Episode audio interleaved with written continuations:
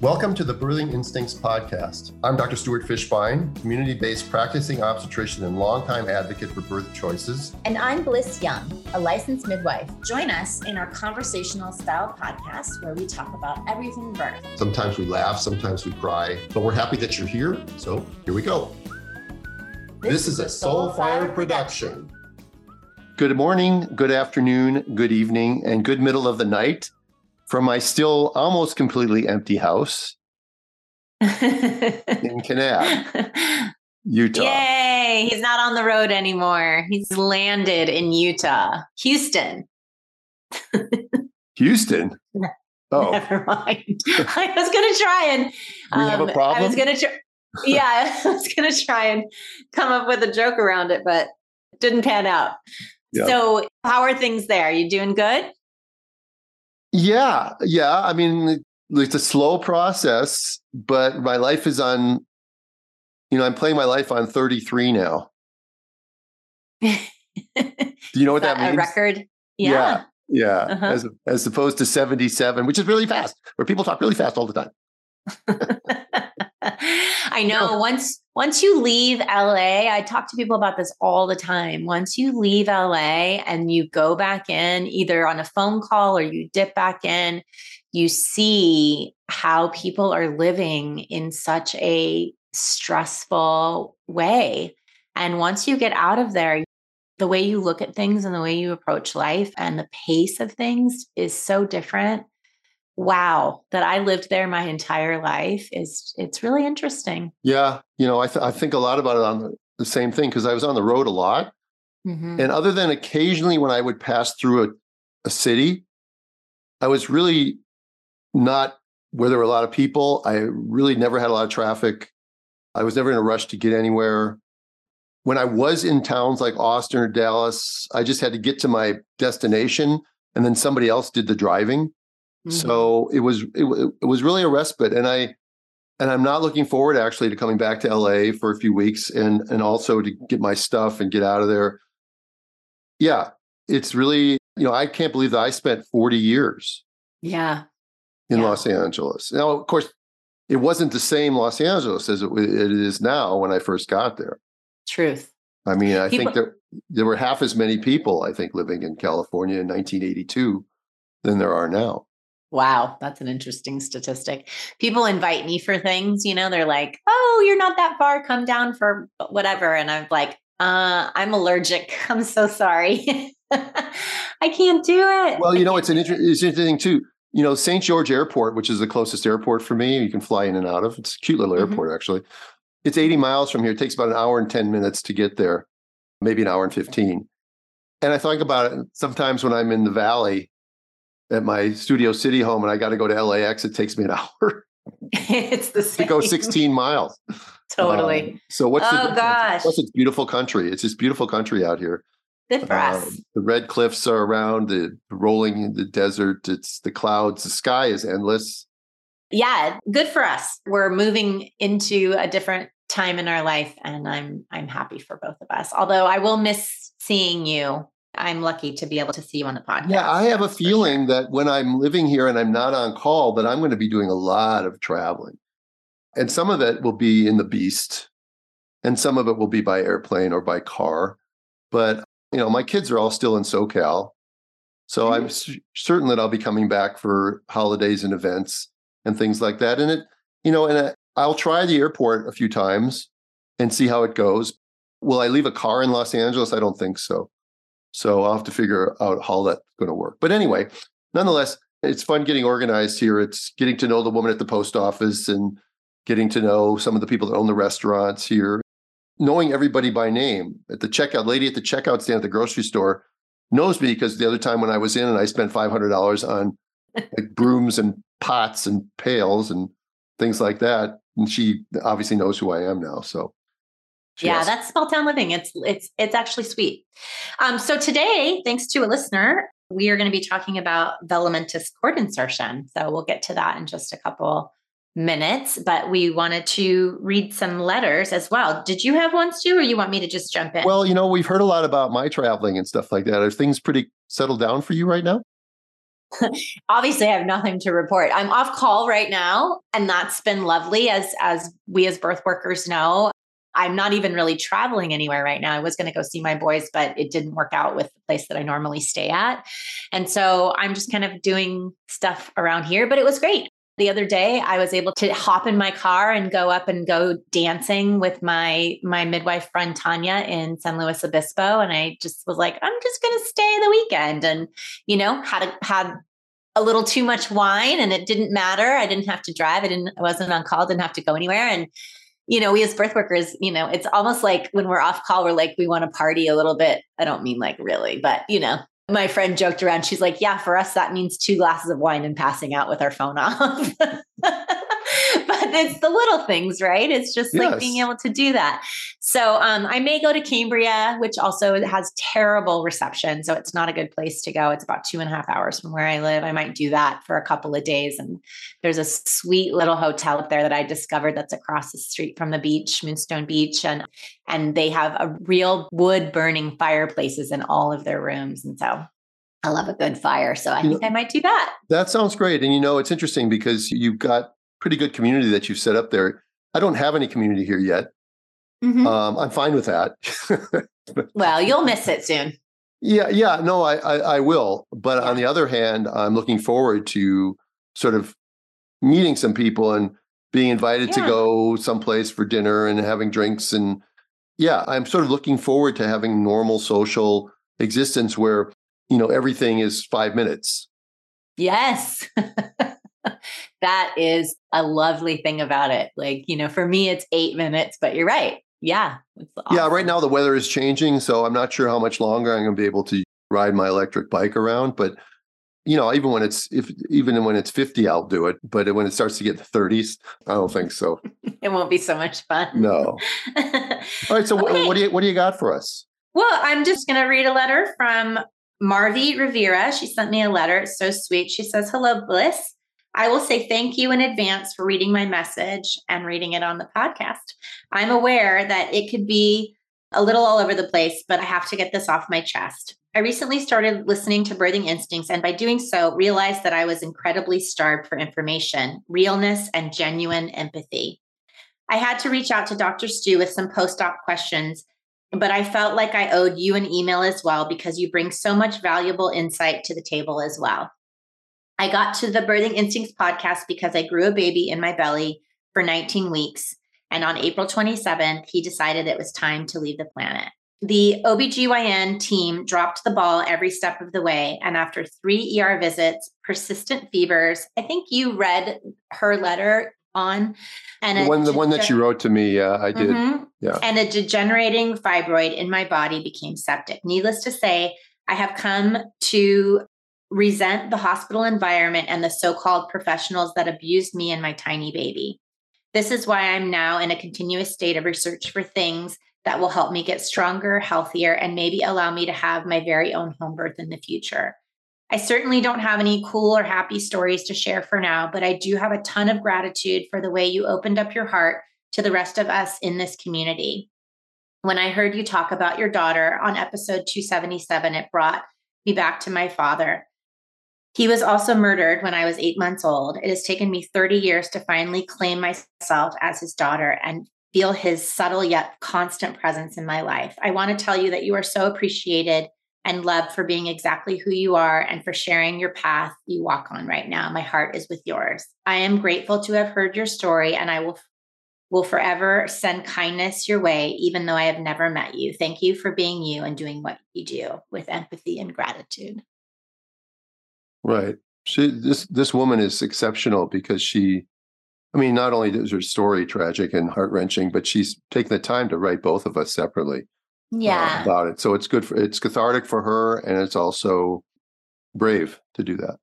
Yeah, we're making a difference. And you know, we read these, sometimes we can share some information as we go through these stories. And then sometimes it's just nice to know that, you know, we're connecting as a community and we're here for each other. And for me personally, I just want to say it is really interesting for me to navigate my grief in a public forum.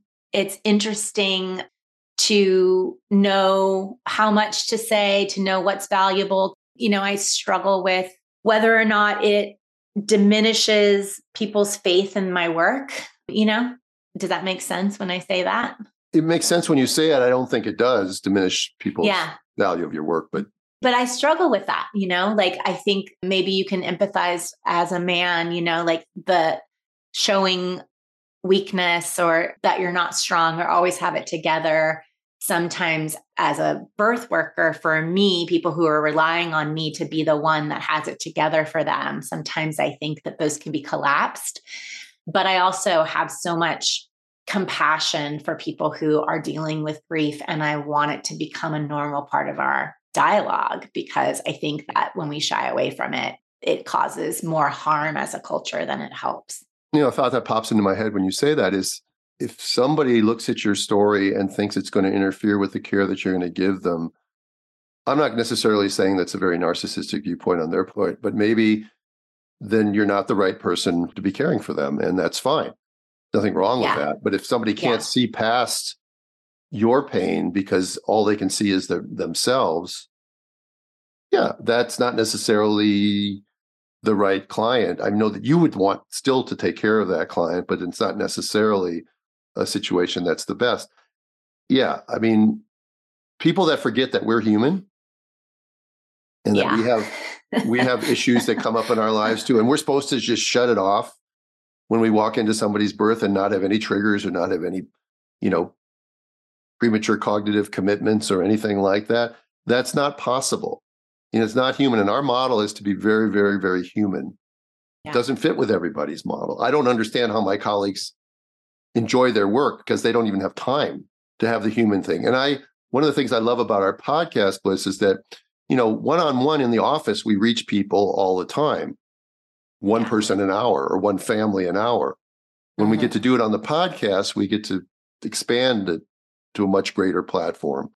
And I, I sort of like the bully pulpit that we have here to be able to reach out. And then we do it not necessarily to get accolades, but getting accolades from people and getting letters like that makes the work that much more worthwhile. Yeah, and I don't think it's really about the accolade necessarily. It's, about knowing that we are impacting people in a positive way. And so, but you know, that's interesting that you talk about like the client's not right for you. And I think this is something I talk to my mentees about a lot is like what I have learned from, you know, being a professional for as long as I have now, the more that you are true to yourself and true to your voice, and you're really good at this, like really speaking your mind, then the people that are attracted to what it is that you want to give, you guys come together. And then you have so much more fun too. When you don't have to like pretend or hide or whatever, and you can just be yourself and be true about what it is that's true for you, then the people that are attracted to you are the ones that you really want to be working with. And I had a hard week a couple weeks ago and I had some visits that I needed to do that day. And I ended up talking to the amazing, beautiful midwives, wise midwives from my Bridge Midwives group. And they really, you know, encouraged me to drop back into what I knew so well when I was on the road and nobody was relying on me. That sometimes you just have to take it one moment at a time and do whatever you really are available for. And I canceled some appointments that day. I just said, I'm so sorry, I have to reschedule. And one of them decided she didn't want me to be her midwife anymore. And so I really looked at that and I was like, that's okay because it wasn't a good fit. I could tell that it wasn't a good fit in general. And I think that was probably just the tipping point for her. And, you know, you release yourself of somebody that down the road, you may have a really uncomfortable situation with them, especially with the intimacy and the intensity and the responsibility that we have as being the primary caregiver at a birth. And so I just took it as a sign from God that it was the right thing. And you're absolutely right. Yeah, it's one of those things that when you are when you're insecure or have uh you know feelings like you're not worthy, when something like that happens to you, you feel really bad about it. And when you're more mature and you reach a point in life where you maybe I don't want to say it this way, but you don't give as much of a fuck, those things are they roll off you like water off a duck's back, Yeah. as, as they should. because you can't please everybody all the time. You know, I was thinking back to our just popped into my head about the Joe Rogan thing that we talked about last time. And it's like, I don't think Joe Rogan's too broken up about the fact that you and I, or a lot of birth working people, were sort of annoyed with him because I think he's got pretty decent self esteem. So, yeah, yeah, I would right. say so. so it's the same thing here. We can't please everybody. And you're right. Sometimes these things are blessings. And, you know, hopefully they land on their feet someplace else with somebody else that's good practitioner. Yeah frees her up to be with somebody that she feels comfortable with. I got an interesting one I wanted to read to you. Great. This from a guy. Oh. I think one of my one of my three guy Instagram followers. No, it's I got more than three, but but this is from a guy, and he says his name is the dude.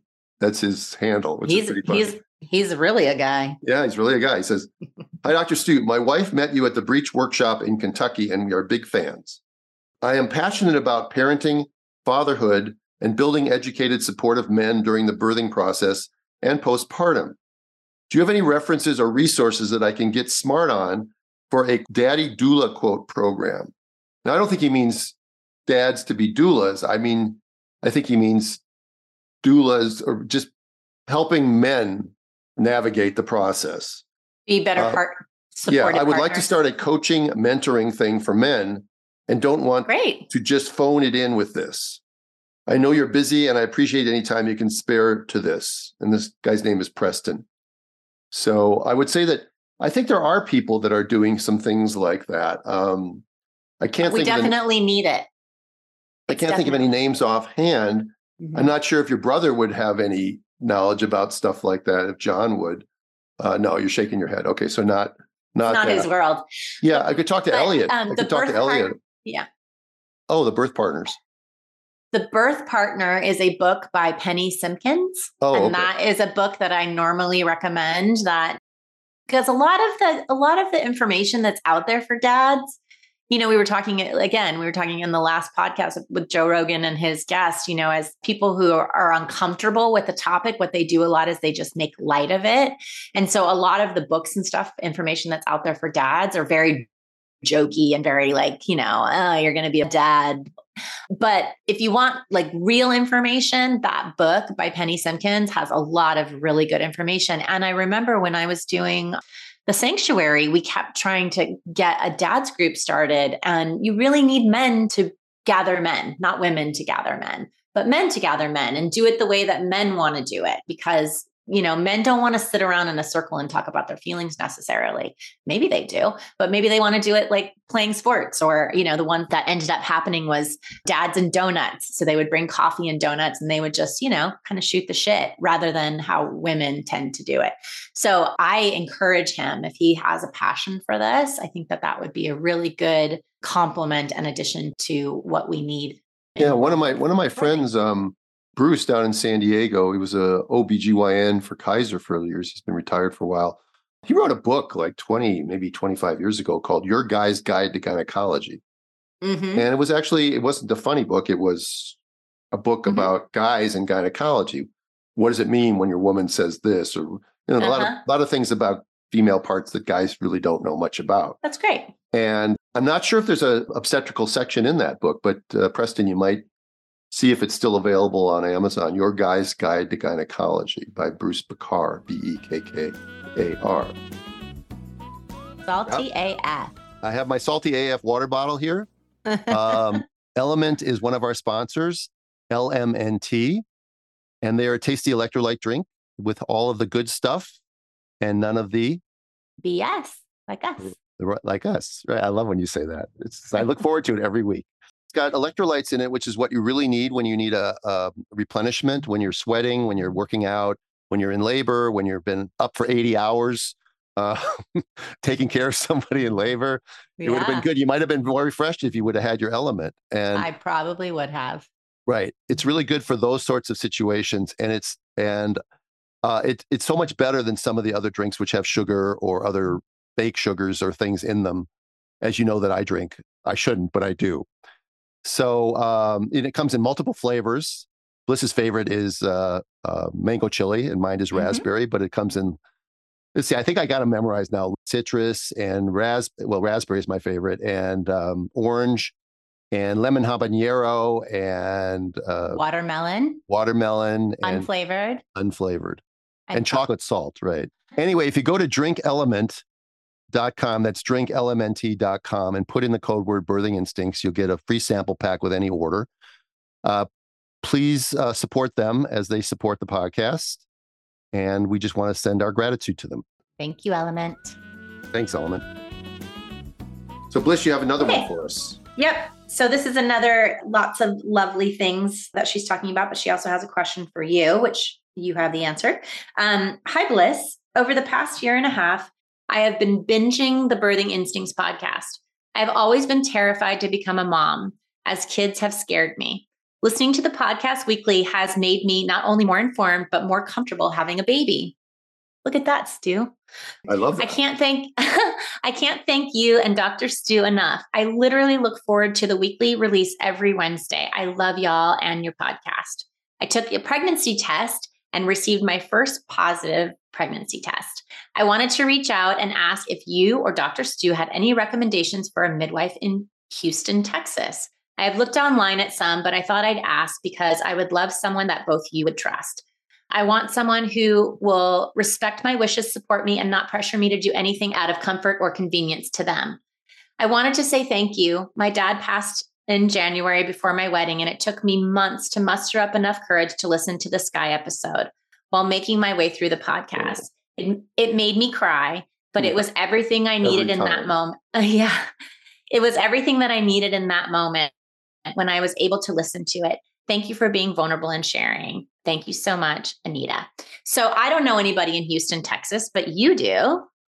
Yeah, I don't know a lot of people by I, I know everybody by their first name and I don't exactly know. So I put out a feeler while we were doing this and we got a response back for a midwife named Blair Krisman.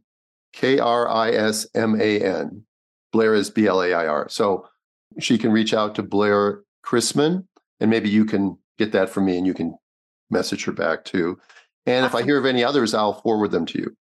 Yeah. And the thing that I want to tell you guys is we don't know providers in other areas, unfortunately. You know, I keep talking about maybe doing some kind of directory so that we can do that, but we get asked all the time for doulas and chiropractors and, you know, midwives and doctors in different parts of the country or world. And unfortunately, we just don't know. We do our best, but Yeah. um, I guess I mean, I'm getting to meet ask, people- but I'm getting to meet people all over the place. The problem is, is I have a real problem with remembering names and exactly where what city they're from. I mean, just because I met somebody at a at a bre- reteach breech seminar in Austin doesn't mean they're from Austin. right. This one just came in too. There's a birth center in Houston called the Wellspring Midwifery. So that's another one she can check into. Wellspring Midwifery. Awesome. So let's get to our topic. So, Do I do one more quick one or no? of course, yeah. Okay. So this is just a quick one. It's uh, sort of getting us onto the topic of medical stuff. It's very short. She says, uh, uh, Hi, Dr. Stu. I was wondering your thoughts on testing hormones in the early weeks of pregnancy with a history of miscarriage. Do you think low progesterone levels can cause miscarriage? I've heard mixed data on this. Thank you. And she says also that your sound on the podcast is sounding great. She said, Thanks for the So feedback. the big mics are working. That's great. Um, I quickly wrote her back. I said, thanks. I suppose it might be helpful. I've always wondered if it is like the chicken or the egg thing. Is a woman miscarrying because her progesterone is low? Or is the progesterone low because the woman, the body knows that a miscarriage is inevitable? hmm And my feeling is that a healthy pregnancy with the non interventionist route that you guys, you midwives, have sort of taught me is that I don't know that, you know, I know that my uh, reproductive endocrinology guys all believe in giving progesterone and baby aspirin and all that stuff for first time, you know, repetitive miscarriages. But I'm not sure that it works or not. I mean, there are papers that say it does, but again, uh, my question is is that if the pregnancy is not stimulating the part of the ovary where the egg came from called the corpus luteum to make progesterone what happens is that the hcg that's developing in the placenta of the developing embryo or fetus feeds back on that and causes that part of the ovary to continue to make progesterone for about 10 weeks. When a woman doesn't get pregnant that progesterone part of the ovary that corpus luteum will continue for about two weeks. And then when it realizes nothing's going on, their progesterone levels will fall and uh, the lining will shed and the whole thing will start over again. But if it gets, if pregnancy occurs, then something has to tell that part of the ovary to keep going for about 10 weeks until the placenta is then big enough to manufacture enough placenta to keep, I mean, progesterone to keep the uh, pregnancy going. So when you have a low progesterone, is it a sign that the pregnancy is struggling and there's a problem, or is it a sign there's a problem with the corpus luteum? It's hard to know. The thing about natural progesterone, as far as we know, and we're not talking about synthetic progesterone, but oral micronized progesterone or vaginal progesterone suppositories, we don't think there's any harm. We don't have noticed any harm.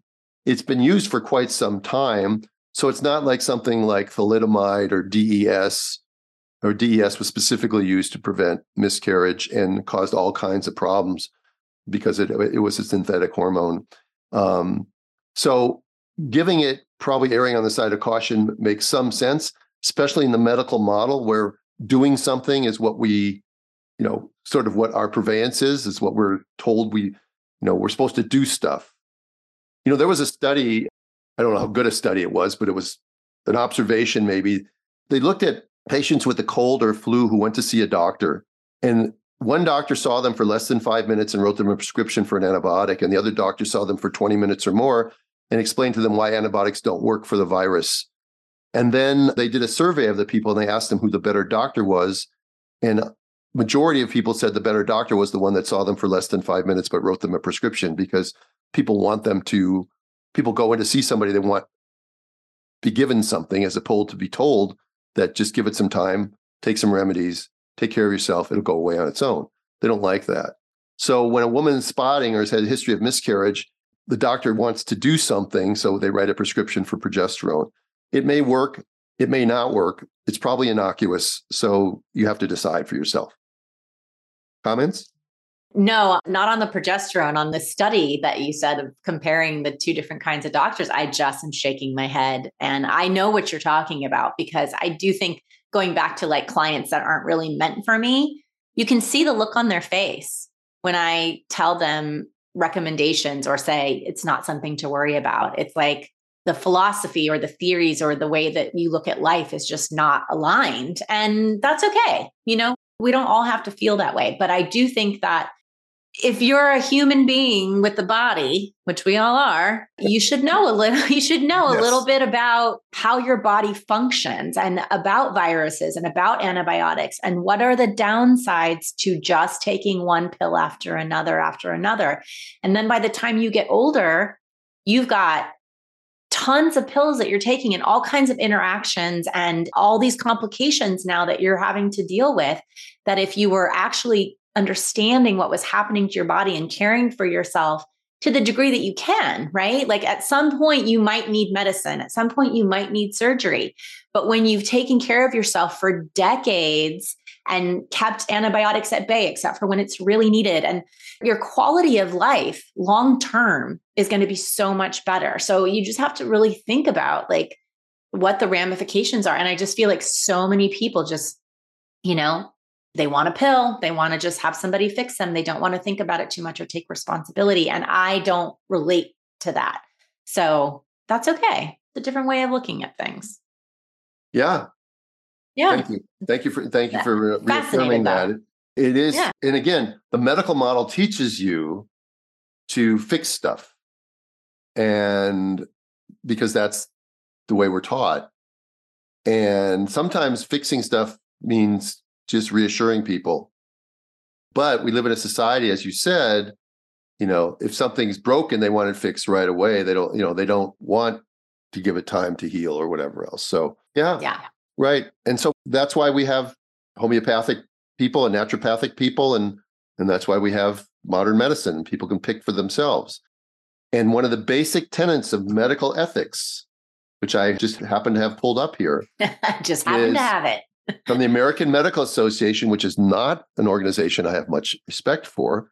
However, their code of ethics says rational, informed patients should not be expected to act uniformly, even under similar circumstances, in agreeing to or refusing treatment. So we should never expect all people to listen to what we're saying and agree with us. but people shouldn't expect everybody that they're talking to to agree with them either. That's right. So it's time to talk about another one of our sponsors. And this is a brand new sponsor who I was fortunate enough to meet some of the people that work there when I was at a dinner in Austin, Texas, from thisisneeded.com. So, Blyss, tell us a little bit about them.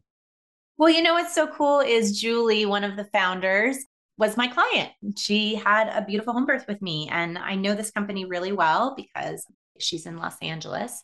And Needed is a nutrition company focused on optimal nourishment for mamas.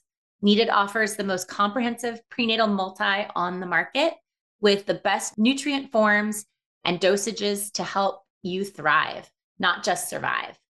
Not only is this nutritionally complete, but it also comes in three options a powder, which I really love when they do powders for prenatals because some women don't really like to take pills, especially when they feel nauseous. So they can throw it in a smoothie and get a lot of great benefits. So that I really do love. Capsules or essentials. The founder of Needed are two mamas who discovered through their own nutrient testing that they were extremely deficient in the key prenatal nutrients despite eating healthfully and taking a prenatal. They dug into the research and found that they were not alone. 90% of women who take a prenatal vitamin, and yet 95% are left with nutrient deficiencies. So Julie and Ryan went to work and redesigned prenatal multi from the ground up with a group of perinatal nutrition and health practitioners. So check them out. They have an amazing line of prenatal vitamins and choline and collagen and all kinds of really great stuff. So check them out. Yeah, I got a gift bag from them and it was filled to the brim with all the different things they have. And once I get my medicine chest in order in the new house, I'll be excited to open them all and start giving the ones that are appropriate for me to try. Yeah, because they have a line for men too now. It's right. Great. And and you know what? There's a lot of variety out there. It's kind of like when you're shopping for shampoo and you look at the shelf and you don't even know where to begin if you don't have a brand that's your favorite. So let's make Needed our new favorite brand and, and use them. And all you have to do is to go to thisisneeded.com, just spell it out, T H I S I S N E E D E D.com. And in this case, put in the code word birthing instincts. And you'll get either 20% off your, a one time purchase, which is a really good deal, or you'll get $100 off of a three months or greater subscription. So go to thisisneeded.com and use Birthing Instincts and give them a try. They support us, so we're going to support them. Yay, needed. Thank you, needed. Okay, so Trisha, let's see. I guess she emailed this to me. She said, Hi, Blyss. I looked through the podcast and didn't find any podcasts about this, which is Velamentous cord. My question is about velamentous cord insertion. How many times is this discovered prior to delivery? Is it a risk factor for home birth or vaginal birth altogether? Any other insight you have would be appreciated. So, thanks for the idea. And what do you have to say, Stu? Well, I have to say that it's a random event. It's very rare. It's almost always up until the more recent color Doppler flow over utilization of ultrasound was a finding that occurred when the placenta came out, and people would go, "Oh, look at this! look, look, look, at this weird insertion of the cord." Wow! Can you talk about what it is for those oh. of us that don't know first? Yeah, velamentous insertion of the cord is well. First, let's talk about normal insertion of the cord. The cord normally inserts into the body of the placenta, and it can be central it can be off centered, it can be marginal, but it doesn't really matter. The cord is this, as everybody knows, like a hose, which carries three vessels in it. It carries two arteries and one vein. The arteries are taking blood away from the baby to the mother. In urine eye circulation, arteries are the carrying the oxygen rich blood and the nutrient rich blood. It's the opposite in a baby that carries away the blood that's got higher levels of carbon dioxide and the waste products to the mother. And then the vein which in you and I is bringing back blood from our body to our heart to pump through the lungs. The vein in the cord is bringing back blood that's got all the mom's good stuff in it. So there's three vessels. They're wrapped in this jelly called Wharton's jelly. It's this rubbery stuff, and and usually it inserts right into the placenta where it's very protected. Right. Kind of like buying a hose at Home Depot. It's the good kind of hose where if you bent it, the water would still flow through it. Mm-hmm. A velamentous insertion is where the cord inserts into the usually the margin of the placenta, but the vessels splay out, the three vessels splay out outside of Wharton's jelly before the cord reaches the body of the placenta. So through the amniotic sac. Through the membranes. Yeah, it's in the yeah. it's inside the membranes of the sac. It's not mm-hmm. floating in the it's not floating freely in the, through the sac, but it's right, in right, the membranes.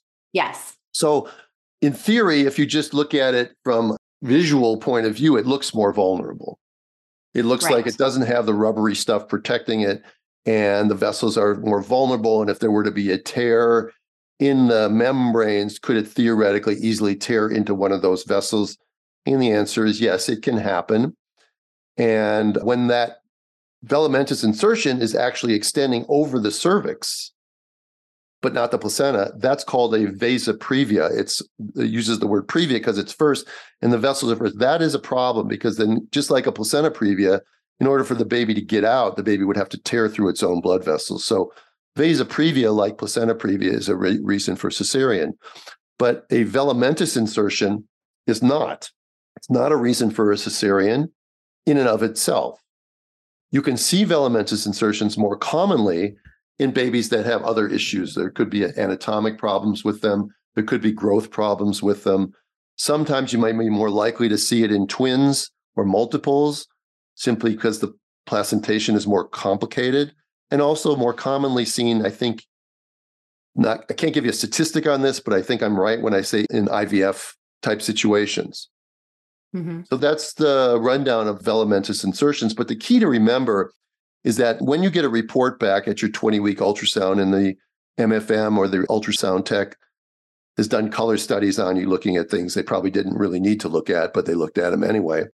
And now they find a velamentous insertion, you're going to be considered a high risk pregnancy, going to be labeled from that point onward. Mm-hmm. But even ACOG doesn't say that a velamentous insertion is a reason for intervention or a cesarean section. As a matter of fact, they, they don't. Okay, but vasa previa would be. Vasa previa would be. Now, mm-hmm. if a woman has a velamentous insertion, and you, you know, you might want to watch a little closer for things like growth restriction, that sort of thing. You want to look very carefully for any other anomalies, that sort of that sort of thing. You might find even placental anomalies. You might find that woman has a bilobe placenta or a succenturiate lobe, which is a separate lobe, completely separate from the placenta, that communicates by some also skimpily protected vessels from one to the other. Just because it's a it's a different formation doesn't necessarily mean that that makes it high risk either, though. No, because there's nothing you can do about it except worry. or have a cesarean. Right, but if you got to that point, then I mean, I think what they're saying is, is it more risky in labor? And the question is, most of the time, no because as mm-hmm. I said, most of these are discovered after the baby's delivered vaginally.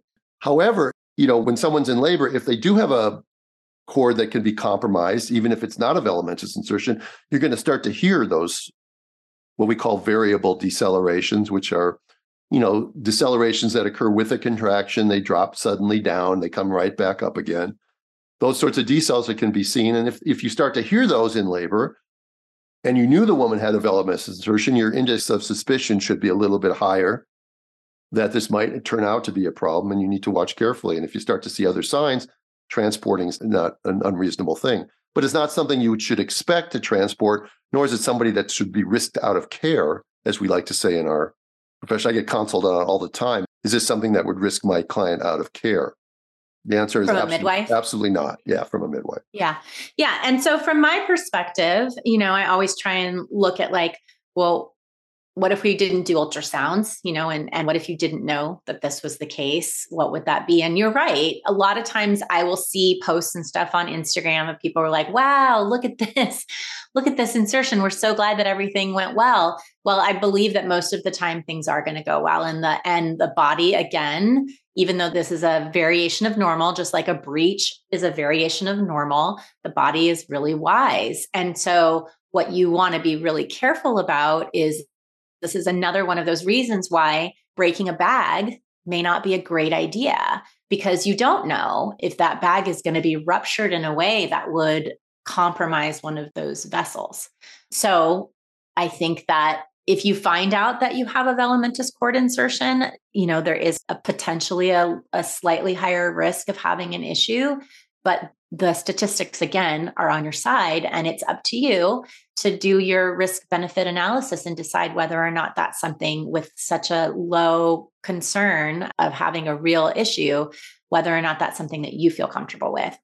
And i know in the medical model Blyss that you're mm-hmm. going to be labeled and you're going to be told that this is a problem and that we need to induce you early or that we need to do a c-section on you. So do your research because ultimately the data doesn't support that can there be a bad outcome? Of course. There can always be a bad outcome. Right. Right. Without that, there right. could be a bad, a bad so outcome. do some people with velamentous insertions have bad outcomes? Yes. Could they have been prevented by sectioning them at 36 weeks when they had a problem at 37 weeks or an avulsion of one of the vessels and the baby happened to pass in utero, which can happen? Just like a true knot and a real cord could do that theoretically, but you would never section someone because you suspected a true knot in the cord on ultrasound.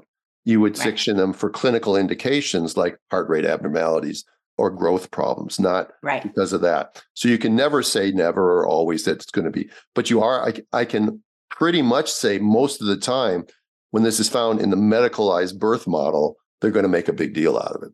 And then you're going to yeah. have something to worry about the rest of your pregnancy, which you have no control over whatsoever. So this is a, another thing about it's just a philosophy of not worrying about it.